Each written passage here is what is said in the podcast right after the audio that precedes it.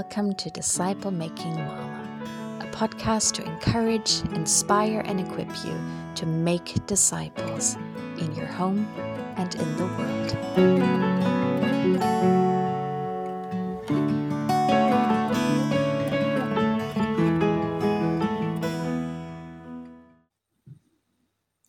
Hello, and welcome to Disciple Making Mama.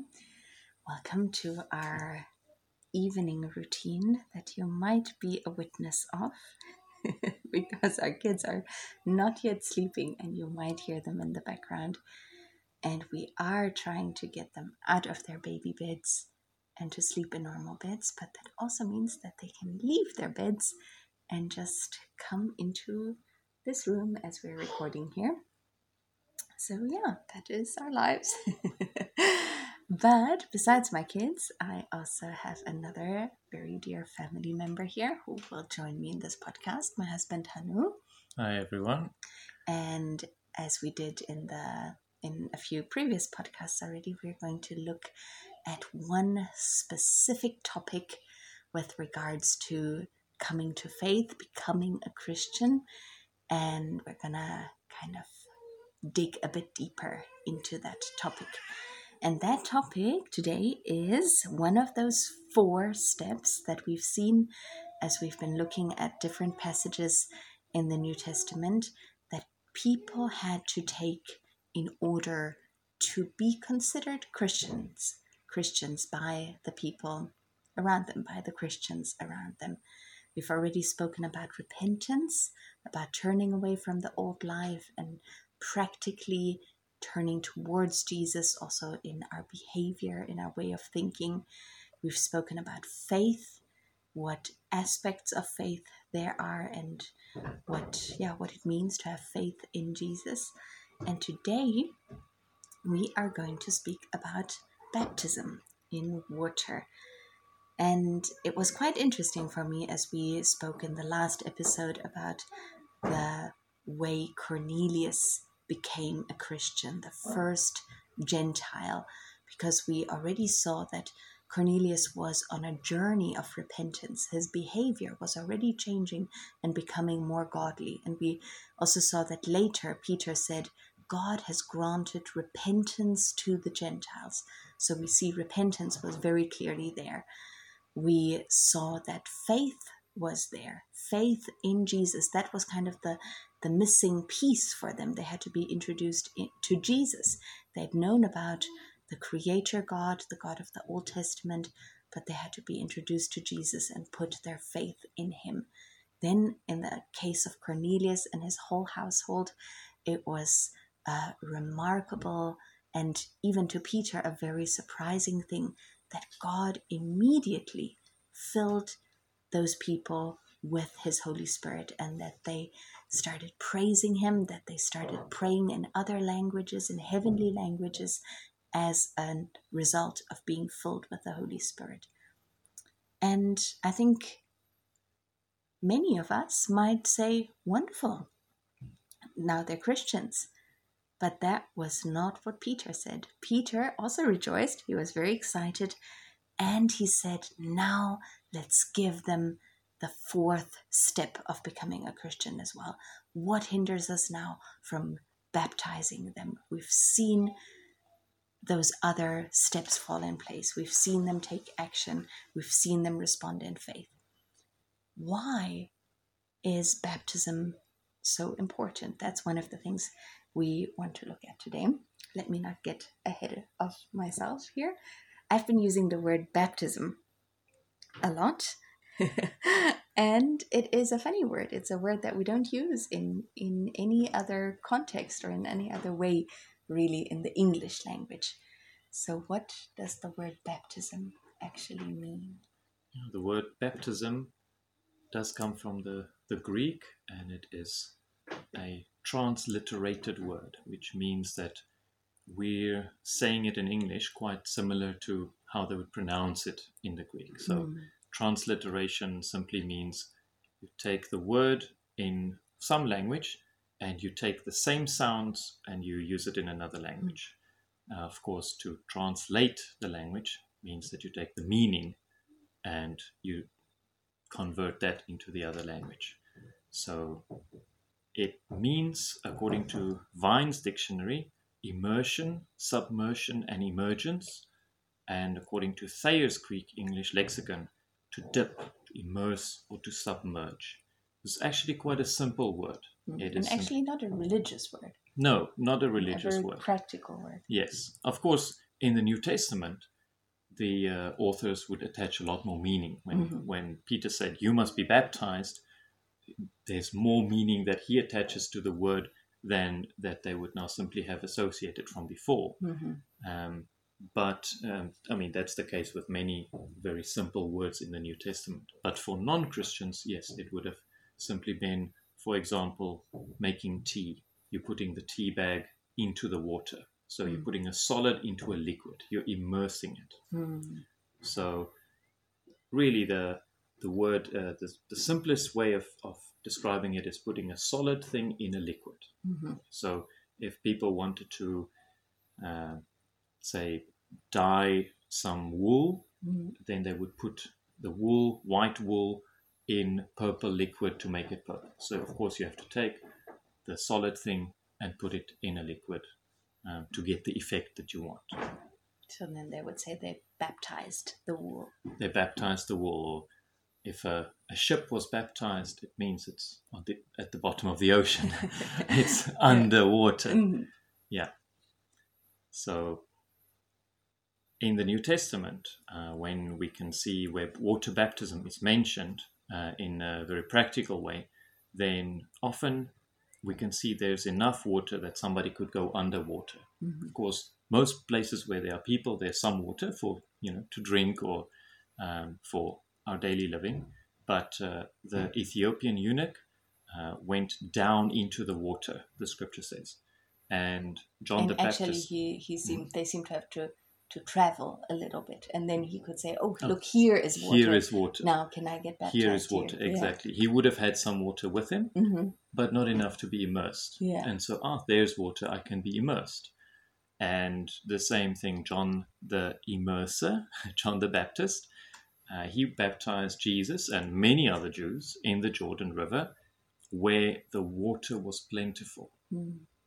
And again, Jesus, quote, came up out of the water, unquote, um, after his baptism. So all these show that that was just, it makes sense. If the word meant to immerse, then you need enough water to immerse somebody. Yeah. So the there are also some theological reasons that correspond with this immersion meaning of the word baptism, and we'll also discuss that a bit. So we're trying here to simply look at the New Testament, and of course, simply is is quite hard because we we don't live in that culture, we don't live in that context, and we live in a Christian culture. I assume everyone who's who's listening to this that has also developed certain traditions, certain beliefs, certain ways when it comes to baptism.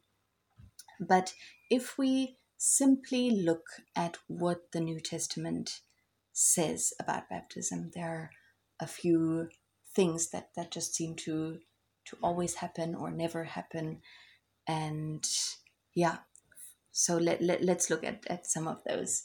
For example, if we look at the New Testament, who was being baptized?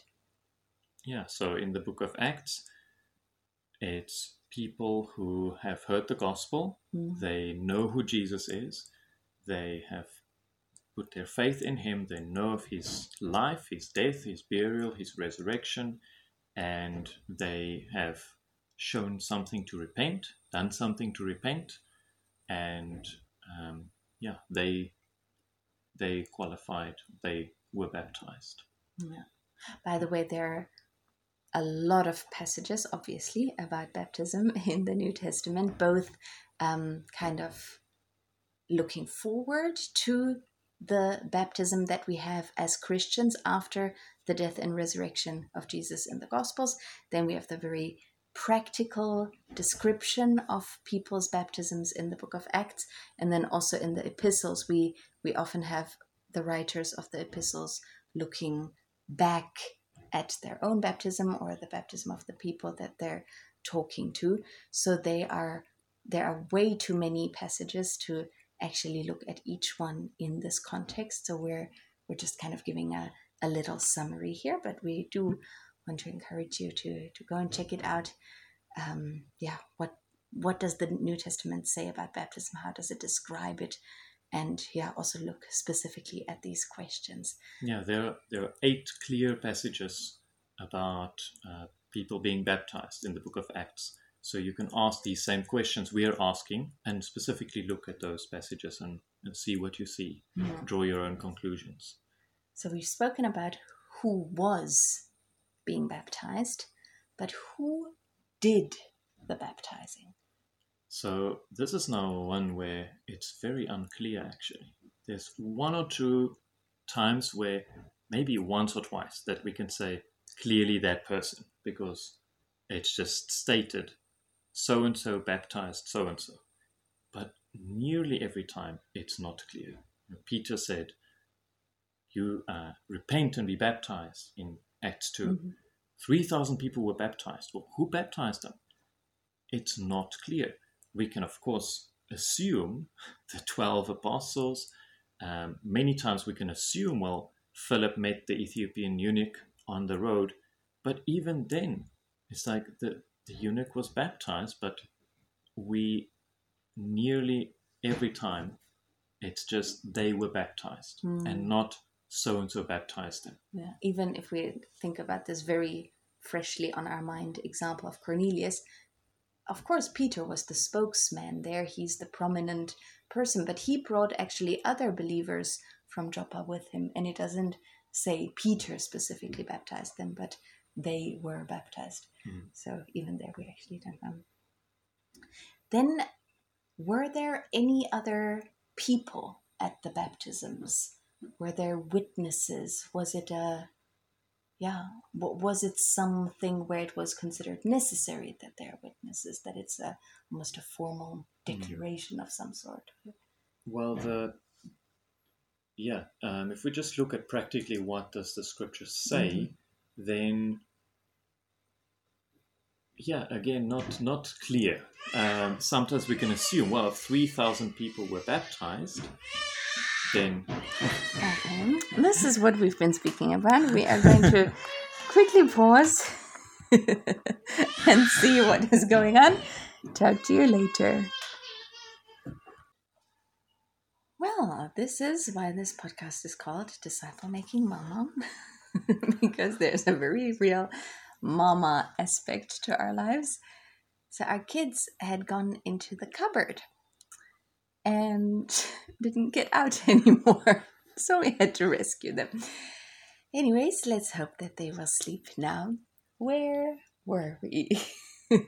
were there any witnesses at the baptisms in the New Testament? Yeah, so obviously there were some people. There are the mm-hmm. people who were baptizing them, and there's if 3,000 people are being baptized, it's a very big event. There would have been others who were onlookers, but almost never is that actually stated. So it's again, we can sort of assume it's a real life situation, but there isn't something specifically stated. Then where did the baptisms happen?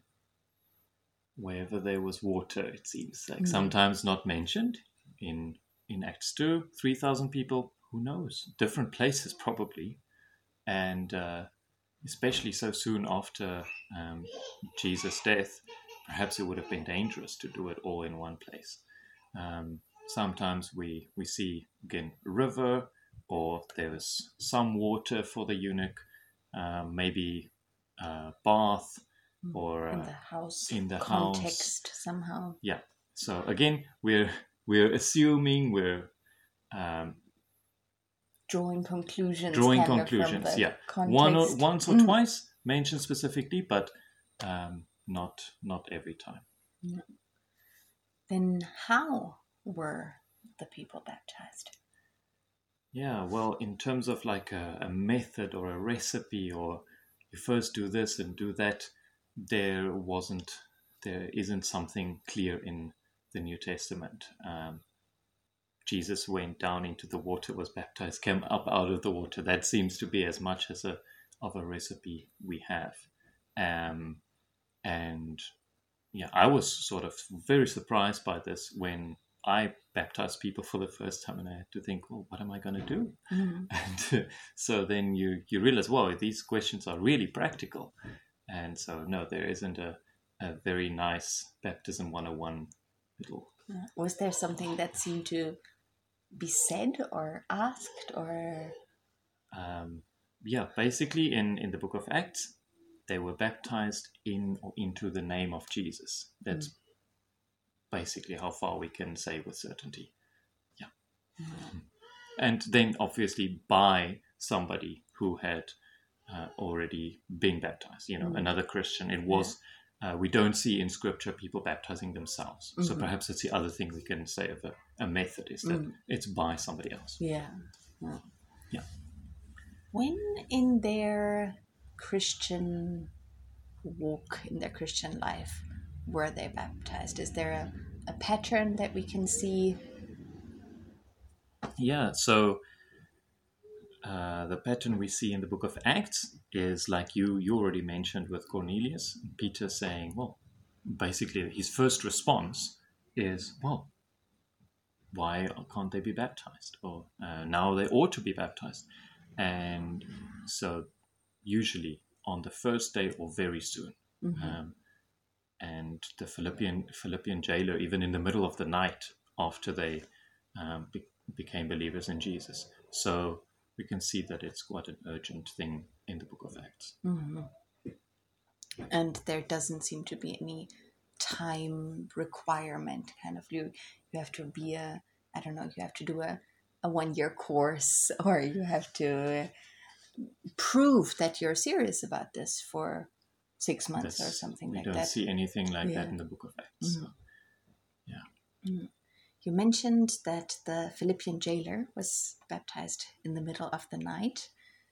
I don't think that is a, a recipe for baptism. Or can we say anything about the time of the day when people were baptized? No, that's one of the few where it seems clear it was in the middle of the night. Uh, most of the time, we don't know the time of day or the day of the week. You know, was it on a Sunday? Was it on a Monday? We we just don't know. Yeah, It's just and that one al- almost seems to refer or be more an answer to our previous question, like when in their journey with Jesus were they baptized? Really, as as soon as they they got it, kind of both Yeah. in in repentance and in faith. When when when they got it, they were baptized, and it Yeah, was so urgent that he was even baptized in the middle of the night. Uh, of course, he there there was also persecution at play in that case, and so on. So yeah. Yeah. Okay, maybe you can wait until the next morning in real life, in our day life. I don't know. okay, last question. Was there a specific day of the week that the disciples seemed to like to baptize people? I don't think there's a single time we can be. I, I've tried to make some deduction, like, okay, well, if the day of Jesus was raised from the dead here, and then 40 days passed, and you know what what day of the week it might have been um, that the 3,000 people were baptized on one day. You really have to do that sort of math. Mm-hmm.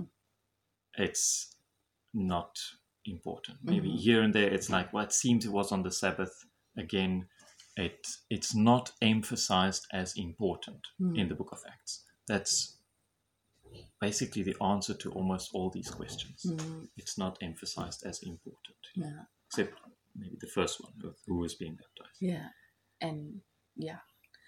So we, we you, you already said actually we, we can we can learn a lot from what is not being said also as we as we look for for implications for today of course for our own making of disciples so if we look at that question again that first question who was being baptized what is not said who's who's not being baptized and what does that imply for our practice Mm. today? Well, um, yeah, in a in a sense, asking the the not question, what is not done or who is not baptized, is is very wide.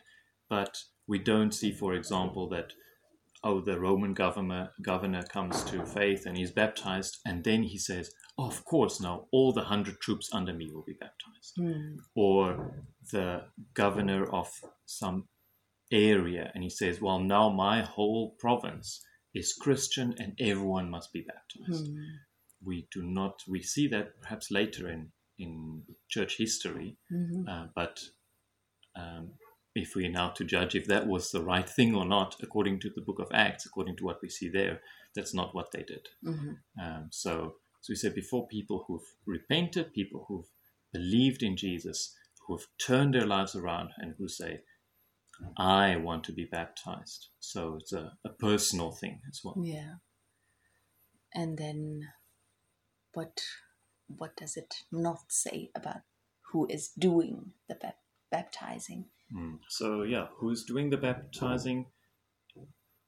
As we said, it's there isn't. It's not emphasized as important that it was Paul, that it was Peter, or so. And um, the important thing was that they were baptized into the name of Jesus. But it doesn't have to be the apostle. Doesn't have to be a pastor. It doesn't have to be a missionary. You know, if we mm, now make it practical actually, for today. Later, when when Paul writes to the Corinthians, he he makes it a point that he didn't Yes. baptize a lot of them, and and almost Yeah. emphasizes that as something very good because it is n- exactly not about Yes. some people following him or some people following Exactly. Apollos, He but it is about Jesus. Yeah, he didn't want to give them any temptation to say, I somehow had a bapti- baptism than you, because Mm. it was some famous Christian. Oh, I was baptized by Paul. And I actually know of, of uh, missionaries, Mm. if people come to them and say, Oh, but you must baptize me, then they refuse Hmm. because they say, Then you have the wrong idea. Mhm. It's not about who does the baptism. So the fact that you asked me so specifically Mm. means that you've disqualified yourself. Mm. Mm. and yeah so it's it's really not about the who and i want to make it uh, very clear to people listening to this i think most of you will not be typically the people in church who would be asked to do a baptism um, there are some uh, churches who think differently about this but usually it's the pastor it's uh, maybe an elder but usually not just any believer or the person who led this person to, to Jesus. Um, something that I find great in the who did the baptizing is to baptize together. Like I really, most of the baptisms that I've done has been with somebody else and even three people together. Mm. I find that great. And you, you get to share in the, the experience and just help the person and lift them up out of the water and so on. So, yeah, it's not, it doesn't have to be a famous or yeah, powerful person, um, shall we say. But uh, I want to encourage you to go and, and baptize people and, and obey Jesus in this. Yeah. We've already seen that that it is not mentioned specifically that there were specific witnesses there. What what does that Yeah. mean for us So today? I I ask this question usually um, because many people in the um, coming from a Baptist tradition specifically uh, teach that there have to be some witnesses. That the important thing about baptism is that there are witnesses that that that see that you are now becoming part of the the body of Christ or things like that. And so that's the because we we asking the question sort of in a negative way, like um, yeah, there were not any witnesses specifically mentioned, and it was never mentioned that it was important. Hmm. So um, again, wonderful if there are witnesses. Let's share in the joy. Let's be there and and Yeah, um, and I, I think what we can what we can say is something is probably wrong if somebody says I do not want any witnesses Yes. at my baptism. Also with having spoken about faith, where we, we said faith is verbal, faith includes a very clear confession, uh, a coming out of sorts. Hey, I am now following Jesus. I am starting a new life. So if somebody says, "Oh no, no, no, I just I just want to keep it quiet," that is yeah, serious question Yes. mark Mhm, whether yeah. they are whether they are ready to be baptized. Yeah, but on the other hand, also we have baptized people in situations where where they were visiting us and they actually live in another country, so Yeah. they didn't know anyone except for us. It would have been a little bit odd to say, "Oh, wait, we we can't baptize you. We first have to." invite a bunch of strangers that don't know you that they can kind of physically be present here we Yeah. don't see a precedent for that in the new testament but that person of course will witness about their baptism will share i was baptized there and and this Yeah. is what god did this is what i did yeah, yeah, exactly. then again the location let's let's think a bit about what does Yeah. So what is not Yeah. mentioned Mhm. is, oh, they were baptized at the cathedral. They were baptized in the church. They were baptized in, you know, the. Um, I, there are so many different words that different denominations use for oh, where somebody gets baptized in the church, in the building, or on the side, or um, not important according to the New Testament. So if you were baptized in a river or in the ocean or in a church building in a specifically made um, place for you to be baptized, um, those are all great. Mhm. Um, I know of some people who baptized um, a group of people, uh, well, one by one, but in uh, like garbage bins, just because that's what they had, and it was the most suitable thing to fill with water and baptize people. So, yeah, where did it happen? Well, yeah, in a negative way, like it didn't have to happen in a special place, in the temple, in the church, or so. But of course, it can. Yeah. Mhm. yeah um, then let's let's think about the fact that there's not a specific recipe or method that's being Mm. passed down to us Yeah, so of course, this is one where I understand that some churches or denominations would say, well, we've got to stick to something. You've got to come up with something. We baptize like this. And that helps that there's some continuity or that the person knows what's coming or the, the person who's baptizing just in the moment they don't stumble over their words and think, oh, what am I doing? I'm I'm ruining somebody else's experience or their baptism. So I think it's good actually to Mm. to know beforehand this is what I'm going to say and this is the order of things in which we're going to do it. But if a church comes and makes something very very strict and say you must say this, you must say that, then again deviating from from scripture. I think something that's that comes out quite often is people saying, yeah, but Jesus said you must be baptized in the name of the Father, the Son, and the Holy Spirit. You know, that's part of the Great Commission commanded people.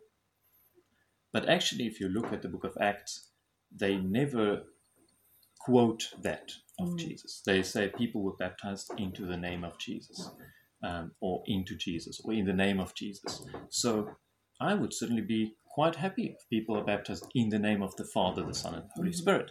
But if people are baptized in the name of Jesus, then that's actually the majority of Scripture um, says that people were baptized in the name of Jesus. But it's not about it's not get nitpicky about words. I think Mhm. that's that's what I want to say with this. yeah Yeah. uh, there doesn't have to be a, a formula that's no, being said because or there isn't one in Mhm. Scripture, and so often we are looking for formulas and things as like for safety or just knowing knowing we've got it right or our church has got it right, but um, we we risk alienating other people if we if we do it like that. Yeah. Yeah. We've seen that people in the New Testament were baptized very quickly. What does that mean for us? Yeah. So it means that, of course, we need to make sure that people who will be will get baptized have a good, solid faith in Jesus. They know who Jesus is. But this could have happened half an hour ago. Mm-hmm. It could have been a very miraculous thing or just a very clear this person really met Jesus. Plus, that there's a change in heart, there's a change in action, there's that that fruit of repentance. That's something that John the Baptist looked for, and people said, Show me fruit of your repentance. Show me practically something has changed in your life, and then I'll baptize you. So that is still very important. But for some groups of people to say, oh, you must go through a year or a two year course, or you must attain this and this and this, or even, oh, you must wait until Sunday because there's a, a baptism happening at church, and this person thinks, oh, it's Tuesday, and I don't know what I will say to Jesus if I stand before him tomorrow. And I said, oh, I'm waiting until Sunday. If if Jesus is really putting it on somebody's heart, you need to be baptized, mm. then let's do as Peter and um, the um, Paul and the, the other apostles did and baptize people immediately. Yeah, as soon as, as they're ready, as soon as they qualify. Yeah. yeah. And again, I think it is uh, a, an appropriate thing to to come back to this metaphor that we're using a lot in this podcast of discipleship being like spiritual parenting. And if discipleship is spiritual parenting, then baptism is really, according to the New Testament, part of the birth. Mm. And yes, there are um, there are cases where, for example, the umbilical cord would only be cut after a while, but in generally, in general, it is just cut immediately. You know, you you want to you want to finish the birth. Yes, there there have to be certain things in the birth that have to happen in a certain order, but you cannot start your life when you are still being born. You, you have to be born completely, and then you can start your life and mature and grow. And so, also as we as we think about baptism, let's let's realize that according to the New Testament, baptism is really part of the birth, and that is why it should happen as fast as possible, as fast as reasonable. Yeah. Also, not rushed, but yeah, it doesn't have to happen after a trial period, after a gaining a lot of knowledge period when a certain age of a person is reached or so. But yeah. So we have spoken about a lot of practicalities regarding baptism today, looking specifically at the New Testament. Our kids are still not asleep. So we are going to end this episode here, actually. And in the next episode, we will dig a little bit more into the theology of baptism, where today was just, well, how did they do it? What happened practically? And that is a very important part. But that is one of the beautiful things of the Christian faith that so often there's this very practical, very physical part, and then there's a very deep and rich spiritual part underlying that and mirroring it and completing it. And that is what we'll be talking about next time. But thank you very much for listening, and we are looking forward to continue this conversation.